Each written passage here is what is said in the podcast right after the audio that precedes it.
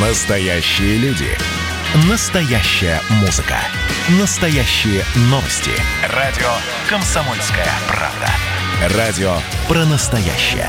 97,2 FM. эм.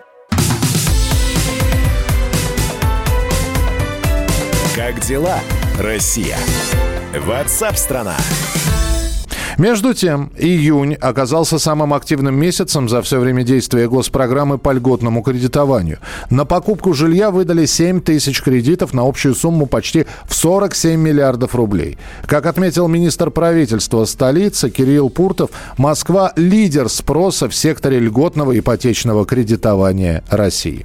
За период действия программы льготного ипотечного кредитования выдано кредитов а, на общую сумму более 480 миллиардов рублей. Ежедневно на эту цель выдается в среднем а, порядка 180 кредитов а, по ставке 6,5%. Максимальное количество кредитов было выдано в июне этого года. Это порядка 7 тысяч льготных ипотечных кредитов почти на 47 миллиардов рублей. Москва является лидером спроса в секторе ипотечного кредитования кредитования.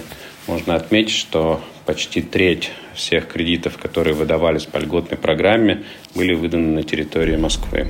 Если посмотреть конец 2020 года, доля столицы в общем объеме выданных займов составляет почти 27%, а на 1 июля приходится уже треть от всего объема выданных льготных кредитов, добавил Пуртов. Именно с этого месяца вступили в силу новые условия льготного кредитования и ожидается, что из-за существенного снижения максимальной суммы кредита количество выдаваемых займов уменьшится.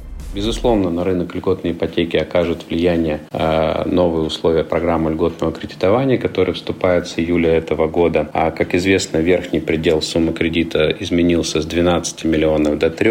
Ставка по льготной ипотеке будет не 6,5%, а 7%. Снижение максимальной суммы кредита с 12 до 3 – это достаточно существенное ограничение для Москвы, так как средняя сумма ипотечного кредита э, составляет порядка 6,5 миллионов рублей. Поэтому мы ожидаем, что введенное ограничение сделает доступным льготный ипотечный кредит только для тех заемщиков, которые обладают достаточно таким большим объемом собственных средств. И в целом это приведет к сокращению количества выдаваемых кредитов и спроса на приобретение по льготной ипотеке недвижимости. Ну и по данным аналитического центра правительства Москвы, в тройку лидеров по, по объемам предоставления льготных ипотечных кредитов на покупку жилья в столице в рамках госпрограммы входят Сбербанк, Банк ВТБ и Альфа-банк.